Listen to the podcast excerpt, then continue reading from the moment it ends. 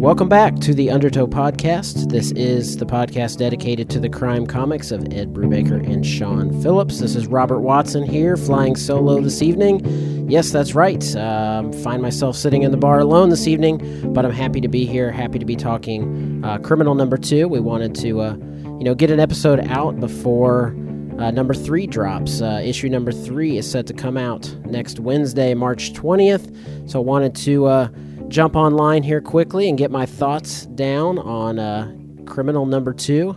Uh, Bubba and I's schedules didn't align this particular month, but I know he's going to be back next month, and he can kind of wrap up his thoughts on these both of these issues, which uh, comprise um, a two-issue arc. As always, you can find our episodes at undertow.podbean.com. Um, you can find us also on iTunes. You can reach out at Undertow Podcast on Twitter or shoot us an email, undertowpodcast at gmail.com. We'll be happy to hear from you. I'm going to start things off. I'll just do a brief kind of news update. Um, first off, big thanks to uh, WMQ Comics and Matthew Laserwitz. Uh, he is at MattLaz1013 on Twitter. I want to give a thanks to WMQ Comics for um, doing an interview with me recently about the podcast. You can check that out um, at WMQcomics.com. I want to thank Matt for that. He's a comics writer and editor there on that site. And then I also wanted to give a quick shout out to faithful Undertow listener Kevin Sells, uh, whose letter was actually featured in the back of Criminal Number Two. So nice work, Kevin. Um, we we were happy to see that, as uh, we know Kevin's a big fan and, and keeps us posted on uh, lots of things in the world of Brubaker and Phillips. So that was a that was a cool thing to see when I picked up issue number two. Also, Kill or Be Killed, the deluxe edition, um, is set to be released in November. I believe Sean Phillips tweeted out that it will be released on November 13th, and it looks like Amazon currently has it listed as coming out on November 19th, so somewhere in that range. And uh, the deluxe edition will be a hardback and contains the entire Kill or Be Killed story, as well as the behind the scenes extras and artwork. So look for that uh, later in the fall.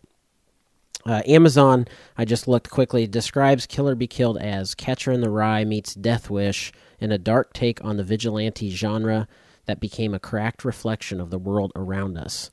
So, of course, we uh, we dove in here at the Undertow into each and every issue of Kill or Be Killed, and you can find that uh, on our site. Obviously, we have episodes that correspond with with each issue of Kill or Be Killed. So, look for that um, in November.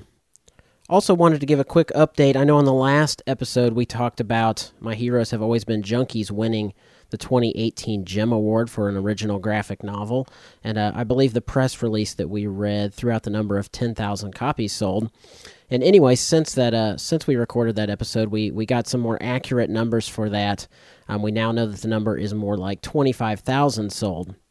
So, a big discrepancy there. I'm not sure why those online numbers were so inaccurate but it seems like the number is actually closer to uh, 25,000 copies sold. So, uh, just kind of a brief update on that since there was such a big discrepancy.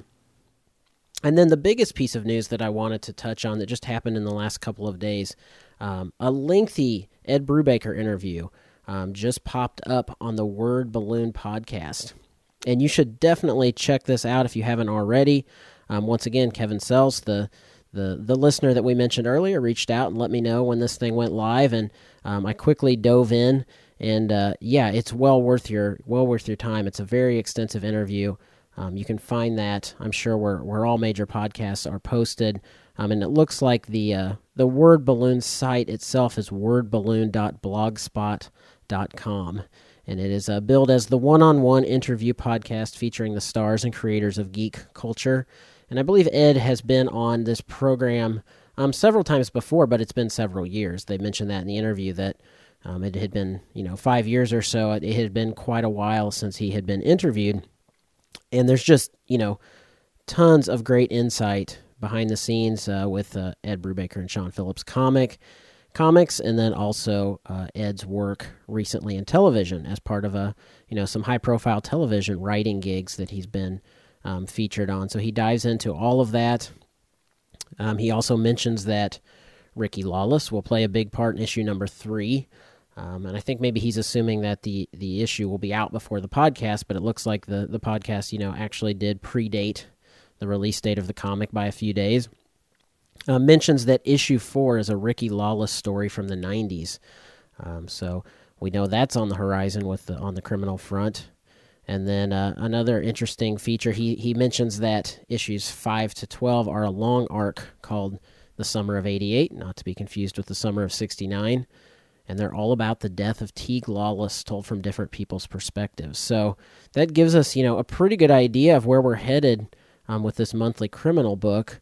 Um, obviously, not a, a very nuanced look, but we kind of know that overarching how those how that's going to break down over the next year or so and then dropped in the little tidbit that there will be a secret comic announcement coming in the next few months as well.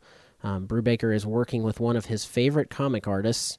Um, he he described it as a young adult book for adults, or an R-rated version of a young adult book, and an artist that he's never done a long collaboration with. So I'm excited to to see who that might be. When they when they first started talking about the project, I I thought it could potentially be Steve Epting until he dropped in that little that little uh, caveat that it was an artist that he's never done a long collaboration with. So it looks like we'll be hearing about another Brubaker comic, you know, in the coming weeks outside of this monthly criminal book. Um, so definitely stay tuned on that front. And then uh, you also get a really great Alan Moore story from Brubaker, and I won't spoil that. You should definitely check out the interview, but there's a lengthy Alan Moore story. And again, it's like a two hour interview and just uh, tons and tons of behind the scenes information. Um, it's a very forthcoming interview, so check that out. Uh, the Word Balloon podcast. It's a it's a great listen. So anyway, I will go ahead and dive into um, kind of the real purpose behind this episode, which is uh, criminal number two. Kind of wanted to break down that issue, like I said, before uh, number three comes out, which will be the second part of this story. So obviously there will be spoilers from this point on. So for sure read number two before listening again. And and uh, yeah, we hope to have Bubba back next month, and he can kind of break down his thoughts on both of these issues. Um, once we have kind of the complete story, or at least what we're going to get between number two and number three. And the setting for this book is uh, July 1997. So, so this is a you know a new storyline. It does not continue with the events from issue number one. Um, we see a younger Jacob Kurtz, which of course is the character from the Bad Night arc of Criminal, um, which we have mentioned several times on this podcast. He's the central character in, in the Bad Night arc, and he's shown up as a minor character in a few other arcs of Criminal. Um, but anyway, this is a younger version of Jacob Kurtz. And uh, artist Hal Crane is coming to a comic convention. It's called Comic Fest and needs someone to be what they call his minder for a few days. So he needs somebody to kind of chaperone him essentially um, while he's at this convention. And so we find out through the narration that right after high school, Jacob had worked as one of Hal's assistants. Um, and he mentions that this was about 10 years ago, so around 1987. So that gives you a pretty good idea of, you know, Jacob's age at this stage in the game in July 1997. And there's an interesting approach to this story um, by Brubaker. Uh, he mentions several people who I'm assuming are fictional characters, but he also you know, mentions many real life people from the comics world. So we're talking about, you know, the characters are going to a comic fest, and there's several, there's mentions throughout the whole issue of well known people from the history of comics. You know, people like Gerry Conway, Joe Kubert, Will Eisner, Stan Lee. So these people are mixed in through this story. Um, and there's a, you know, kind of another interesting thing that jumped out at me was kind of this riff on the fact that people that are famous in the comics world certainly aren't necessarily famous to the general public. And uh, you know that kind of rang true to me because you know obviously uh, in my world these you know these these comic writers and I'm sure in a lot of our listeners' worlds you know these comic writers and artists that we follow for years and years and years in different projects. I mean they are famous to us, but um, you know you take a writer or artist who could you know win every award in the comics industry and be extremely successful for decades, but if they you know, helped in some minute minute way on a TV show or movie, that will forever be mentioned, you know, in any article about them, way more than maybe their 30 year career in comics. So, of course, those worlds, those industries are just, you know, on such a broader, bigger, global scale. So interesting. They, they you know, they kind of mention that a few times throughout uh, this book. They kind of play with that notion.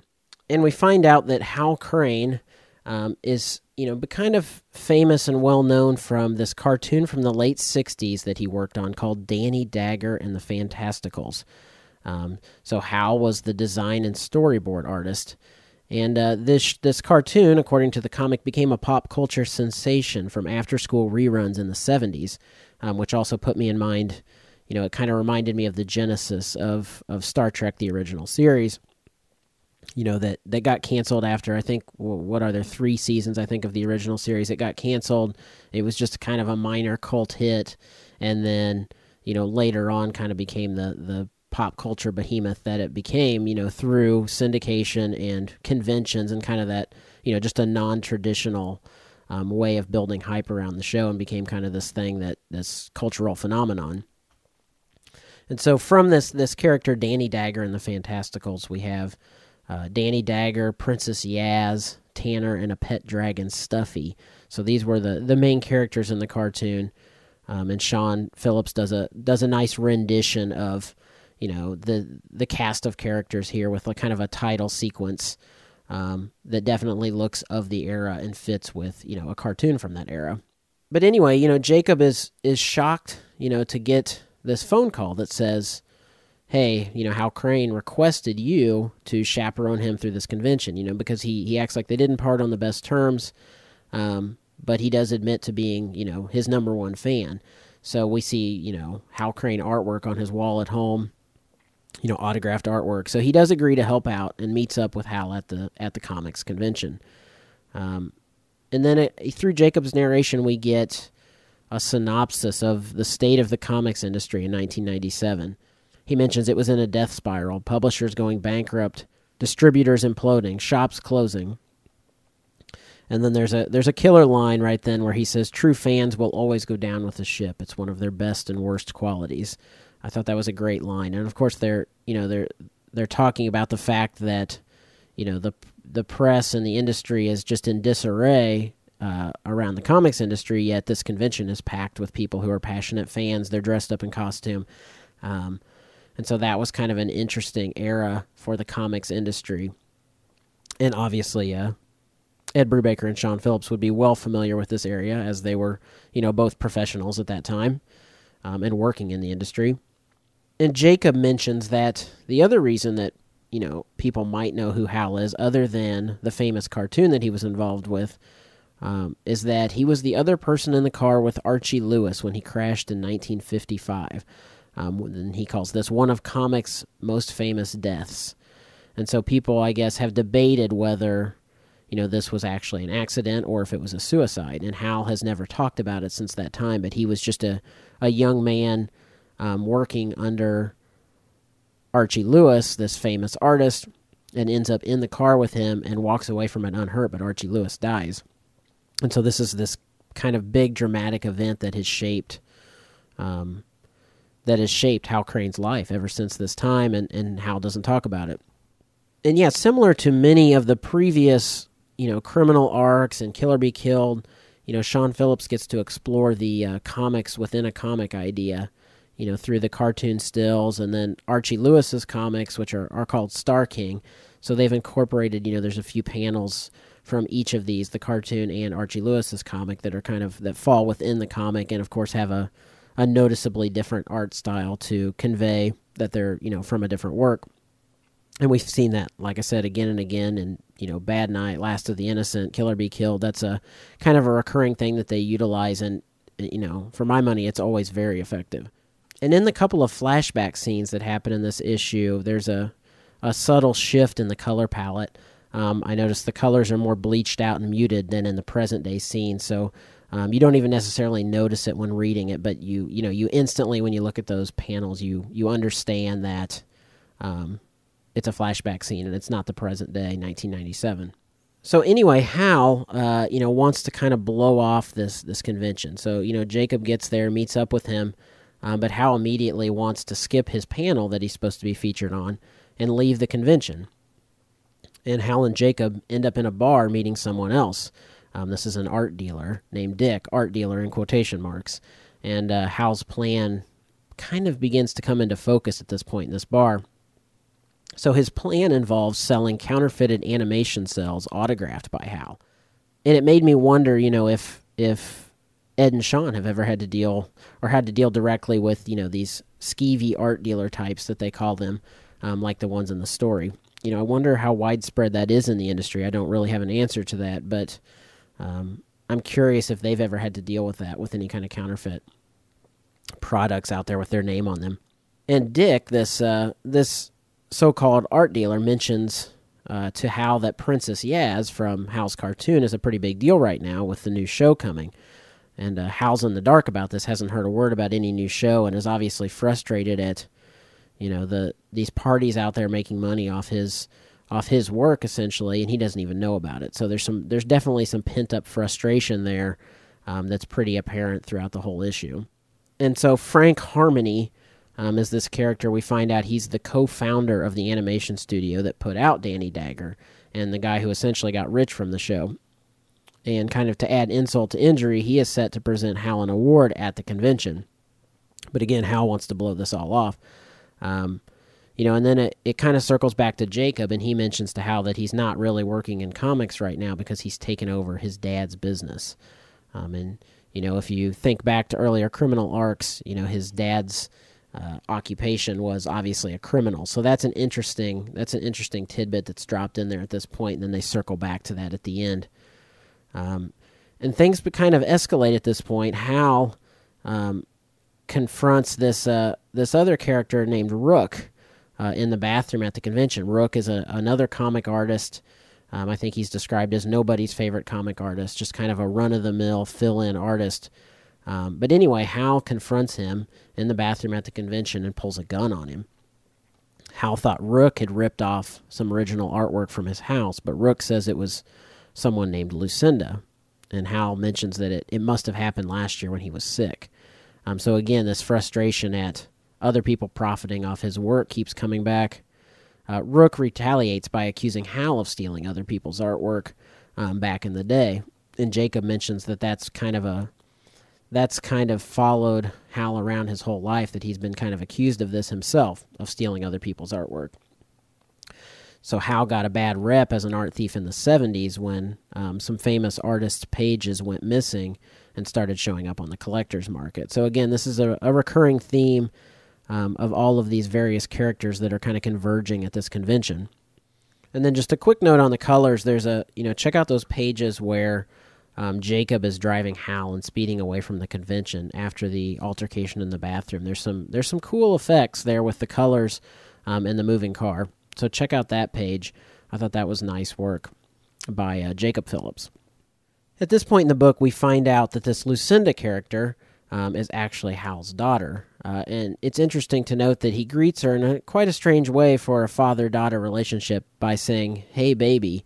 Um, so the two obviously have a very complicated relationship, and you can tell it immediately just in the way they're talking to each other. Um, they're not super comfortable with each other. There's obviously some tension there from you know previous events, and uh, Lucinda pretty much immediately admits to selling Hal's artwork to pay off her mortgage. And Hal wants to know who she sold the artwork to. And on the last page, you know, things kind of all come together, and Jacob starts to understand why Hal asked him specifically to be his driver. Um, Hal knows that Jacob's dad was a thief, and he says, I'm hoping you know someone who likes to break into rich people's houses because I need you to help me rob someone. Um, and then we get a to be continued message. So that's kind of how this issue comes to a close. Um, so a lot of setup in this issue, you know, and it, it seems like the real events, the crime itself is coming all in the next issue of Criminal, um, as this story is set to continue in Criminal number three again out next Wednesday. And so, yeah, overall, I thought, you know, it wasn't necessarily a, a super riveting ending this time around, um, but still an enjoyable comic. Sets up the next issue nicely. Um, and then, you know, I, I felt like the, the commentary on the comics industry, I was interested in that for sure. Um, but I do feel like sometimes that takes me out of the story. I, I, kind of have mixed feelings about um, you know these real life references showing up in comics and not just in criminal but in other books as well um, it's kind of an interesting thing because obviously they're they're mimicking the real world um, but it almost takes me out of the world slightly when i'm reading about real events so it was an interesting mix of that and Brubaker, you know, clearly states in the in the back matter of issue number two that the story isn't meant to be an expose of the comics industry, um, and he mentions that in the second part of the story, um, we'll see some familiar faces. So it sounds like some other characters will be popping up outside of just who was introduced in number two. And I, I took a quick, I took kind of took a quick glance at some of the reviews on the web um, of issue number two, um, and they seem to be pretty, you know, universally very well reviewed. It got a the the issue got a 9.2 critic rating on Comic Book Roundup. They said it's a fun and surprisingly light chapter and what looks like is going to be a dark and twisty story. Um, and that was uh, comicbook.com gave it a 4 out of 5 rating. Um, and yeah, I think that that's an apt description. It was a relatively light issue. Um, you know, when we're talking about Brubaker and Phillips, of course, that's light for Brubaker and Phillips is not necessarily light for anybody else, but it was fairly light, but I don't think next issue will be. Um, Monkeys Fighting Robots, you know, gave Sean Phillips some some great praise, and they gave the overall issue a five star rating. But they were particularly complimentary of Sean Phillips. Here's what they said. Uh, Sean Phillips has always been a brilliant comic book artist. When he works with Brubaker, it's magic. He is the modern master of crime noir comic book art, period. His line work and layouts are clean and elegant, yet sufficiently seedy and grimy, too. It also echoes the classic art of EC Comics crime books.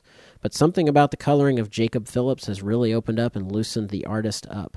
Jacob Phillips' colors skew almost to the surreal, bathing figure in hues and colors that sometimes even fall outside the line. There is also a texture to his palette that makes the pages and images pop and flow and pulls you in. It's fucking mem- mesmerizing and hypnotic. It's great. Um, so, yeah, high praise for Jacob and Sean Phillips. Um, Multiversity Comics said, It is interesting and somewhat refreshing to go back to a time not that long ago when the business was in real danger of evaporating, or at the very least becoming something much different. It is an extremely enjoyable read, even if it is told through the bitter and cynical filters that are Jacob and Hal. Both characters feel scorned by their past lives as comic book artists who are at very different places in their careers and Multiversity uh, praised Brubaker by saying, If you are not immediately sucked into this story, you aren't paying attention. His ability to create a story that feels both true to life and carries a darker crime plot that most people will never find themselves in is astounding. A damn good story that is simple in plot and ingenious in execution. Um, and yeah, that execution, I'm anxious to see how that all comes together. Um, because the pieces are there, the, you know, they're laying them out in in this issue number two, and uh, I'm really looking forward to seeing them come together in issue number three. So yeah, that's uh, criminal number two. Um, wanted to take some time and just kind of record a quick episode and break down my thoughts on the issue as we look forward to uh, number three. And again, I encourage you to check out Ed Brubaker on the Word Balloon podcast. And um, yeah, look forward to to next month talking about number three and getting Bubba's thoughts on both of these issues as well. Um, and in the meantime, please check out our, our previous episodes uh, at undertow.podbean.com or on iTunes. Shoot us an email, undertowpodcast at gmail.com, or reach out on Twitter at undertowpodcast. Uh, again, this is uh, Robert Watson. Um, this is episode number 30 of the Undertow podcast, which, you know, 30 episodes I feel pretty good about. I'm happy to bring this to you every month uh, to uh, the fans of Brubaker and Phillips and all of their various projects. And yeah, we look forward to uh, talking more Brubaker and Phillips in the future, but appreciate you uh, jumping on board this evening, and we will see you next time around. I'm drunk in the street. Hey, my, look at me. I'm so grown up and alone. But I never planned to be a grown man and possess such weird.